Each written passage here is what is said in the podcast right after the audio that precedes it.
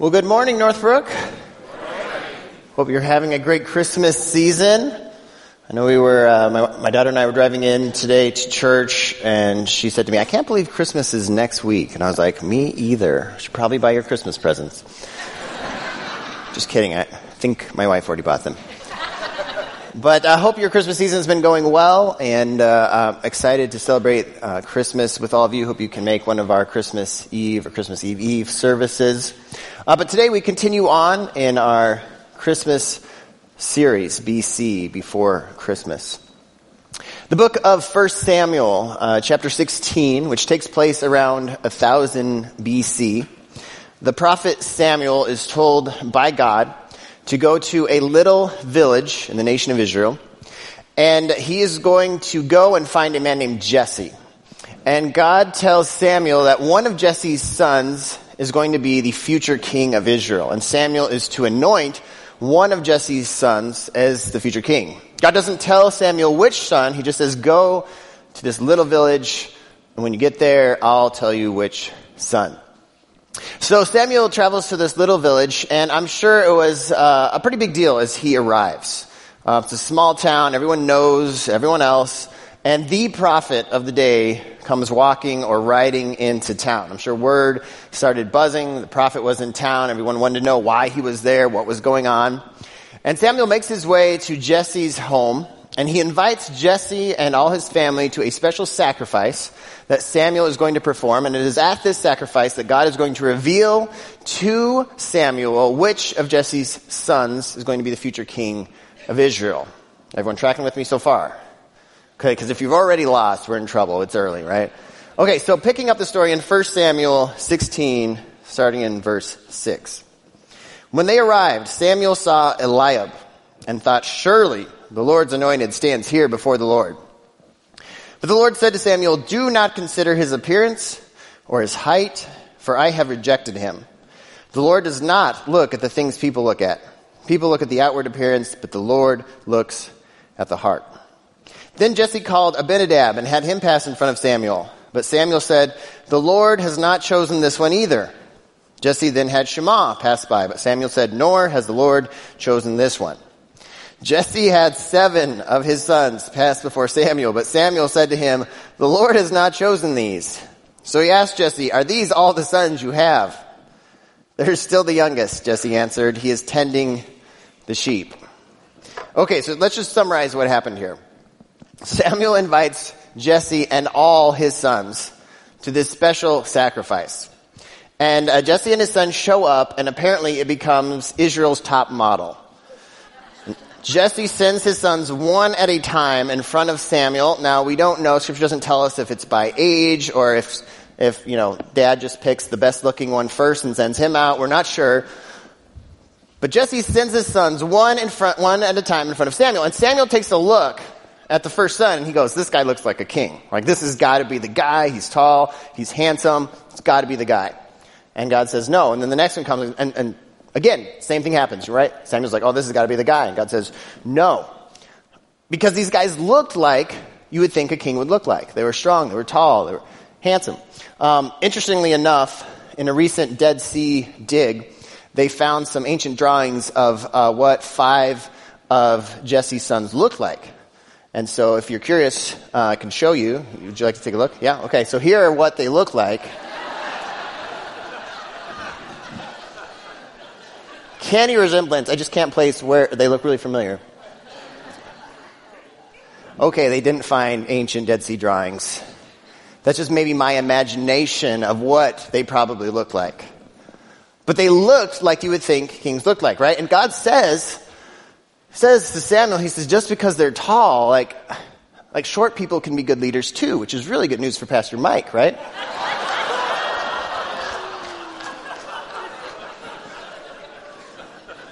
He's not here today. God says, God says, I don't look at the things that man looks at.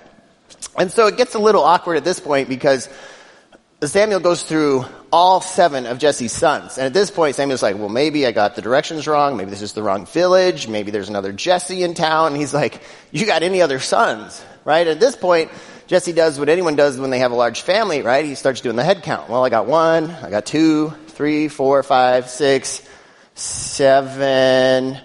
And it's like he has this moment, like in Home Alone, you know? He's like, oh, Kevin, or in this case, oh, David. Okay, uh, not exactly. It's not so much that they had lost or forgot David. Jesse knew exactly where David was. Jesse had sent David out with the sheep. It wasn't so much that David had been forgotten as that he wasn't even invited. I don't know which is worse. And so Jesse says, well, yeah, I got one more son. His name's David, right? He's the 15 year old. He's the youngest. He's out with the sheep because wild animals don't just take a holiday because a prophet's in town. Like somebody's got to watch the sheep. And apparently Jesse either couldn't or wouldn't find a friend or a neighbor to watch the sheep. And so he sends his own son to watch the sheep on the most important day of his family's life. He sends the youngest son, David, to watch the sheep.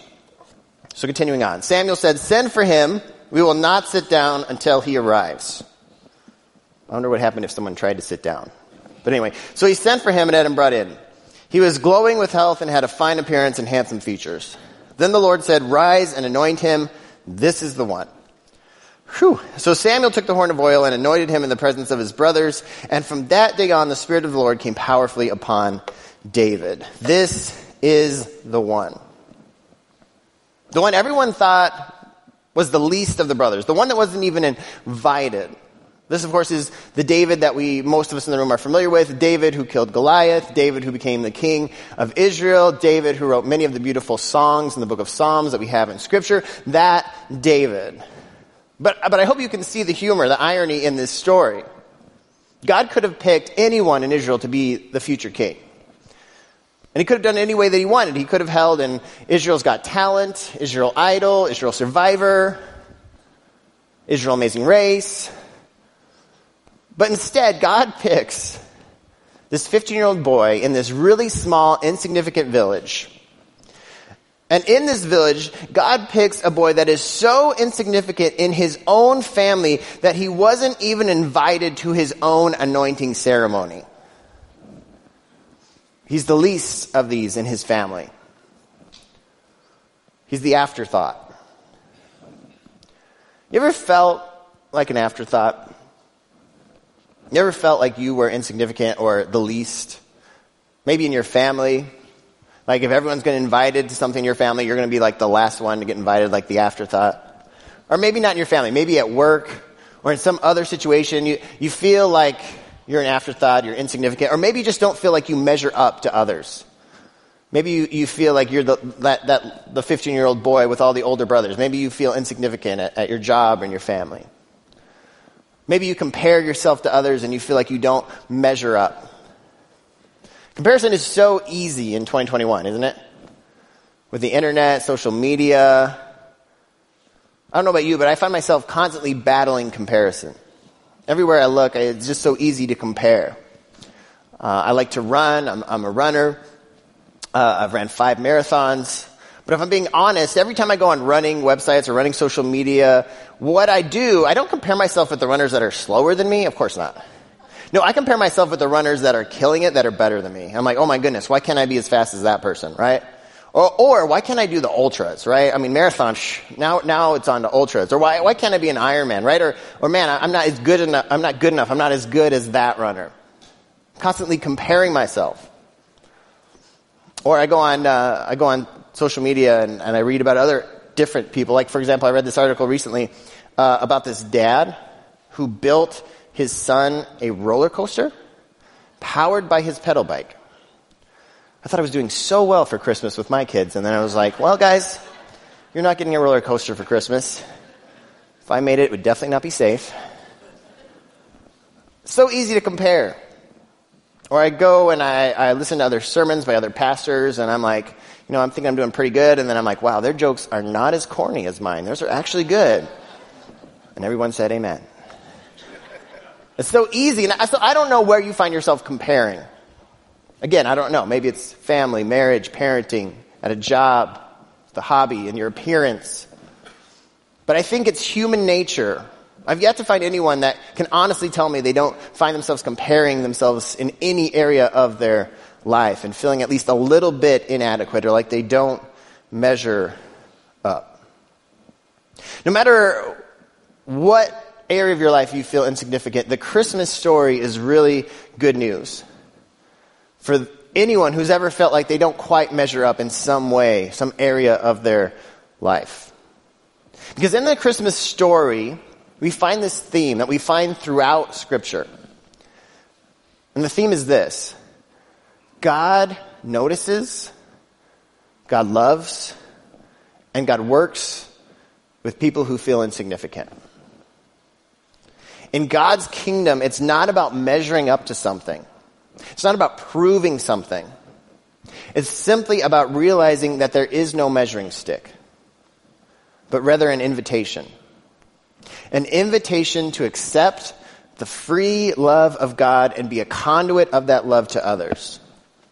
I got good news and I got bad news. The bad news is no one in this room is good enough. No one in this room measures up to God's standard.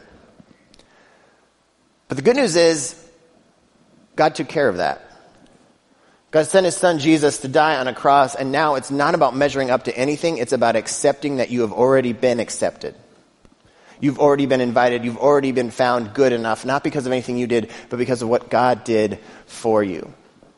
And that releases the stress, the tension, the anxiety of feeling like you're battling something, like you're trying to prove something to yourself or to others or to God. God noticed David, a boy that everyone else believed was insignificant. His own family didn't even think he needed to be invited to the family's anointing ceremony. But God saw something. God saw David. Now you might be asking what David has to do with the Christmas story, and that's a fair point. Anyone know the name of that little town that David was born in? The name of that town that Samuel went to to anoint David? Bethlehem. The same Bethlehem that is a part of the Christmas story. A couple hundred years after David, around 700 BC, so about 300 years after David, the prophet Micah would write these words about that same Bethlehem. Micah 5 verses 1 and 2. Mobilize, marshal your troops. The enemy is laying siege to Jerusalem. They will strike Israel's leader in the face with a rod. But you, O Bethlehem, Ephrathah, are only a small village among all the people of Judah, yet a ruler of Israel, whose origins are in the distant past, will come from you on my behalf. Now, I've already spent a lot of time uh, this uh, a few weeks ago in my message, and Pastor Mike's already talked a lot about uh, the prophecies in the Old Testament and how the Israelite nation had to wait for hundreds of years to see those prophecies actually come uh, to fruition. And so if you've missed the past few weeks, I encourage you to check those out online. So I'm not going to spend a whole lot of time talking about the implications of Micah prophesying 700 years before Jesus. But it's interesting because Micah prophesies around 700 BC, 700 years before Jesus, that the Messiah, that the ruler that they were waiting for would come from Bethlehem. Which is surprising to say the least because Bethlehem during Micah's day would, is not exactly a thriving city. It was very insignificant. And that would continue to the time of Jesus. If you were an Israelite and you were going to make an educated guess about where a ruler for your people might come from, you would say Jerusalem. Jerusalem was the big city in Israel. Jerusalem was where the decisions were made. Jerusalem is where all the money and the power originated. So if you were going to guess where a ruler would come from, you would say Jerusalem. At the time of Jesus, uh, a conservative estimate would put Jerusalem at about 40,000 people.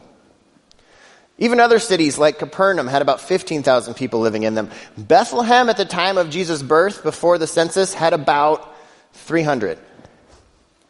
To put that in modern day terms, Bethlehem was a one stoplight town with a gas station and a restaurant inside the gas station. It was a small village. Its only claim to fame, Bethlehem's only claim to fame, was that the King David had come from Bethlehem a thousand years before Jesus. But God picks this insignificant town to be the place that his son would come into the world. You know that Christmas song, O Little Town of Bethlehem? It's not just a catchy Christmas song, it's a reality. Bethlehem was this little village. It's not a place that you would imagine a king would come from. But God picks this insignificant village to be the starting place for one of the greatest moments in mankind's history, the birth of his child. And God announces it through the prophet Micah 700 years before Jesus comes along. And you have to wonder how many insignificant or seemingly insignificant moments God had to work through in order for everything to come to a perfect place for Joseph to come back to Bethlehem 700 years later with Mary to give birth to Jesus. How many marriages, how many love stories, how many, how many lives had to be affected? How many insignificant moments did God have to work in and through over those 700 years to prepare the world for that exact moment when Joseph and Mary would come riding into Bethlehem? See, the Christmas story is a great reminder that not only does God work through insignificant people, but God works through insignificant moments. We often think that God only works in these big moments, that occasionally He shows up in our lives and does something and then He leaves. But the reality is God is very intimately involved in every detail, every moment of our lives. God is at work even when it appears that He's silent spent a lot of time talking about this in a message a few weeks ago. If you missed that, check that message out. So I'm not going to spend a lot of time now, but let me just say it again that if you are in the room and you feel like God is silent or not involved or not paying attention to your life, the reality is that God is very much involved even when it appears He's not saying anything. But it's not just Bethlehem. Everywhere you look in the Christmas story, you find these insignificant moments, events, people. For example, Mary. An unknown girl, probably around 15 years of age, from a small town, is asked to be the mother of God. And then you have Joseph, a carpenter, probably about middle class, small town, to be the earthly father of God. And you know, we, we hear the Christmas story every year and we kind of lose sight of the significance of that. I mean, you would think that if God was going to send his son into the world, he would send his son to the rich, the famous, or at least religious leaders, royalty. But God chooses to send his son to an insignificant 15 year old girl and an average carpenter. And the way their child was born, so unusual. The child was born in a stable or, or cave. Uh, most Bible scholars believe uh, that when they came to Bethlehem, remember, there's only about 300 people in Bethlehem. It's, it's not like they got denied at the Holiday Inn. You know, we kind of commercialized the Christmas story and they showed up and Holiday Inn was full. Joseph forgot to call ahead. That's why it was a silent night. It's not what happened. What more likely happened is when they showed up, they went to Joseph's family home and Joseph's family's home was already full of relatives. And so to give Mary a little privacy, they offered Mary the stable or the cave outside their home where the animals were kept. Because there was a little shelter there and that was much more private than the already absolutely packed house. And so Mary and Joseph go out to the stable or, or, cave with the animals and it is there that God's child is born and there's no bed. There's no ornate crib to place him in. They place him in a feeding trough or manger. Such a crazy, bizarre way for God to enter the world. And then we read about the first visitors. God sent angels down to earth to announce his birth. To who? The rich, the famous, social media influencers, royalty, religious leaders, shepherds. And again, we, we lose sight of how significant that is. Because we've heard the story over and over. Shepherds in Jesus' day were at the bottom of society. Shepherds spent all their time out in the fields with the sheep. They were dirty, they were smelly, and because they spent their time with sheep, they were considered religiously unclean. So they were not allowed into the Jewish temple to worship. The religious leaders looked down on shepherds so much so that in the written oral law, one rabbi said that no one should feel obligated to help a shepherd who fell down into a pit. You want to know how you know you're at the bottom of your society? When your own religious leaders tell everyone that they don't have to save your life. That's how you know you're at the bottom of your society. And it wasn't just that. The, perception of shepherds were that they were liars and thieves. Shepherds were not allowed to be witnesses in Jewish court. They were insignificant. They were looked down on. They were not allowed in the temple. They were not allowed close to God. But in this beautiful moment, God says to the shepherds, in essence, okay, if my religious leaders won't let you close to me, I'll invite you to my son's birth. And the shepherds, they, they go to Jesus' birth, and yes, probably because angels invite you, and when an angel invites you to something, you can't say no, right? But more than that, this is the first time, this is more than likely the first time in those shepherds' lives that anyone religious has invited them to anything. And God invites them to be witnesses and messengers for his son's birth. If you've ever felt like the religious community looks down on you, if you've ever felt not good enough, if you've ever felt like you're on the, the low rung when it comes to religious circles, the shepherds are good news for you because God says in essence to the shepherds, I don't care where religious society puts you, you are welcome at the birth of my son. You are good enough. The only people in the Christmas story who had any social status at all were the Magi. And of course, we love to commercialize the Magi, right? We call them the three kings. A, they weren't kings. B, we don't know how many there were. There were three gifts. There might have been ten. There might have been two. We're not sure. But the Magi are wise men. They come and they, they, they visit Jesus. And uh, even in the story, they're kind of like the grandparents, right? Like they come, they hand off their gifts, they sugar up the kid, they give him the loud, obnoxious toys, and then they leave. They're like, all right, we're out. We got to go. We got a long camel ride back. And they're only in the Christmas story for this very short amount of time. The Christmas story over and over reveals this, this simple truth. If you feel insignificant, if you feel inadequate, if you feel forgotten, if you feel like you don't measure up, if you feel like in religious circles you aren't exactly the darling, you're in the perfect spot. Because God loves you, and He sees you, and He has a plan and a job for you to do to bring His kingdom down to earth. I wonder if Mary ever felt inadequate as the mother of God. I mean, I think she must have had to, right? She was human. I can only imagine the struggles, right? As Jesus is a young boy. Uh, Jesus, I know you can walk on water, but you still got to wear a life vest just like every other kid in the boat. No, you can't summon a storm to get out of school. I'm sure Mary felt inadequate. Parents, you ever felt inadequate as a parent? Okay, the rest of you, uh, we have a life group for parents that we're offering in the spring. We need someone to teach it, so we'll be t- in touch with you.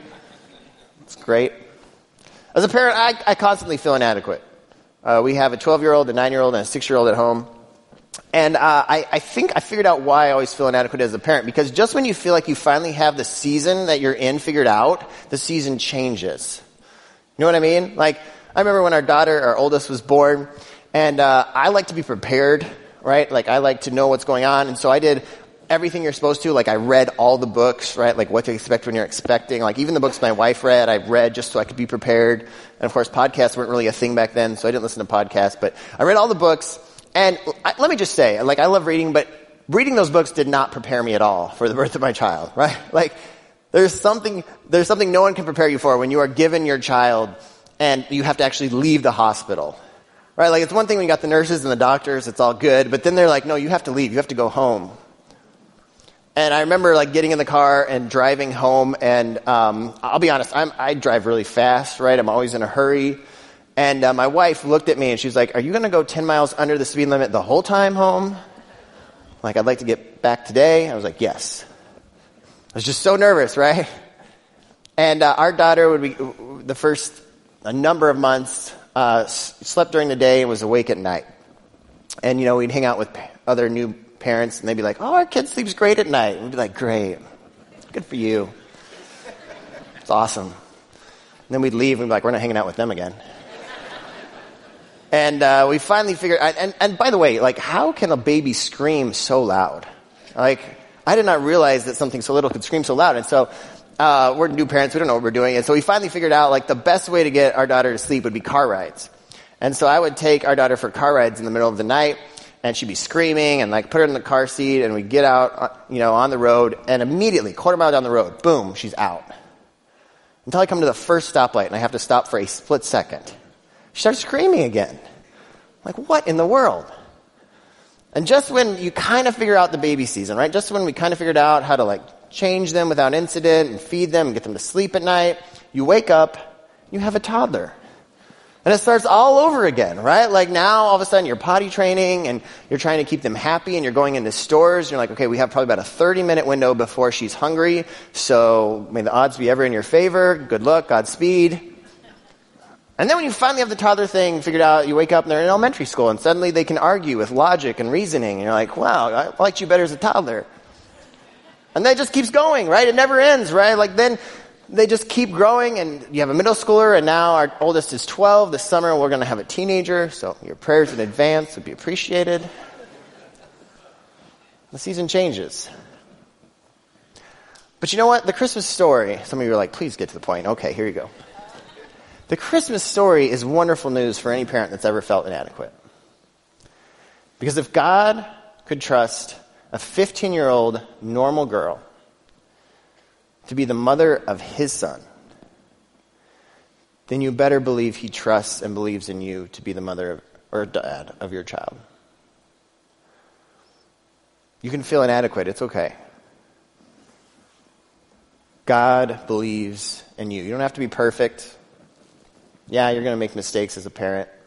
I'm sure Mary made mistakes. She was human. But God believes in you. God loves you. God sees you. And now take that, for those of you that are like, I'm not in a parent season of life, take that and apply it to wherever you are in life. At your job, in your marriage, whatever it is where you feel insignificant, like you don't measure up. The good news of Christmas is that God sees you, He loves you, He believes in you, and you can take the pressure of feeling like you're not good enough and you can let it go.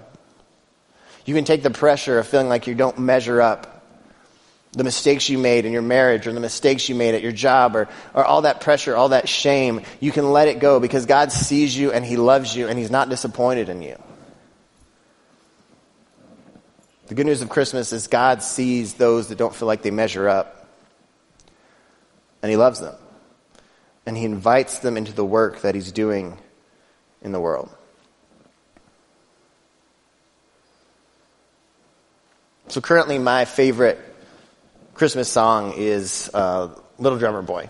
It's been my favorite for a number of years. Anyone like the Little Drummer Boy? Any of you hate the song "Little Drummer Boy"? Okay, we're going to call you the Grinch today. Just kidding. I love the song "Little Drummer Boy," and for, I love it for two reasons. Number one, I find a lot of humor in the song because let me tell you, after my wife gives birth to one of our children while we were in the hospital, if I had said, Hey, honey, I have a surprise for you, bring in the little drummer boy, we would not be still married. So I find humor in it. But secondly, if you can get past the rumpa pum pums, it's actually a really, really cool story. By the way, it was written by a woman, just in case you thought maybe a man. No, a woman wrote it. So apparently a drummer boy at the birth of Jesus is acceptable. So if you can get past the rum pum pums, there's this beautiful story. And of course it's fictional. But it's still beautiful. There's this little little drummer boy and he is invited to join up with the caravan of wise men that are going to the birth of Jesus. And so he goes with them, right? He's excited to see this newborn king that the Magi are talking about. And so he gets there and suddenly he realizes everybody brought gifts. Ever been in that moment where you showed up somewhere and you were like, oh, we were supposed to bring a gift. Oh, this is awkward. And so he gets there and right, the, the, the Magi have their gold and their frankincense and their myrrh. And I don't know, I don't know what you do in that situation. I would have probably been like, hey guys, you just add my name on the from line of that gold? That'd be great. But, uh, the drummer boy has a better idea.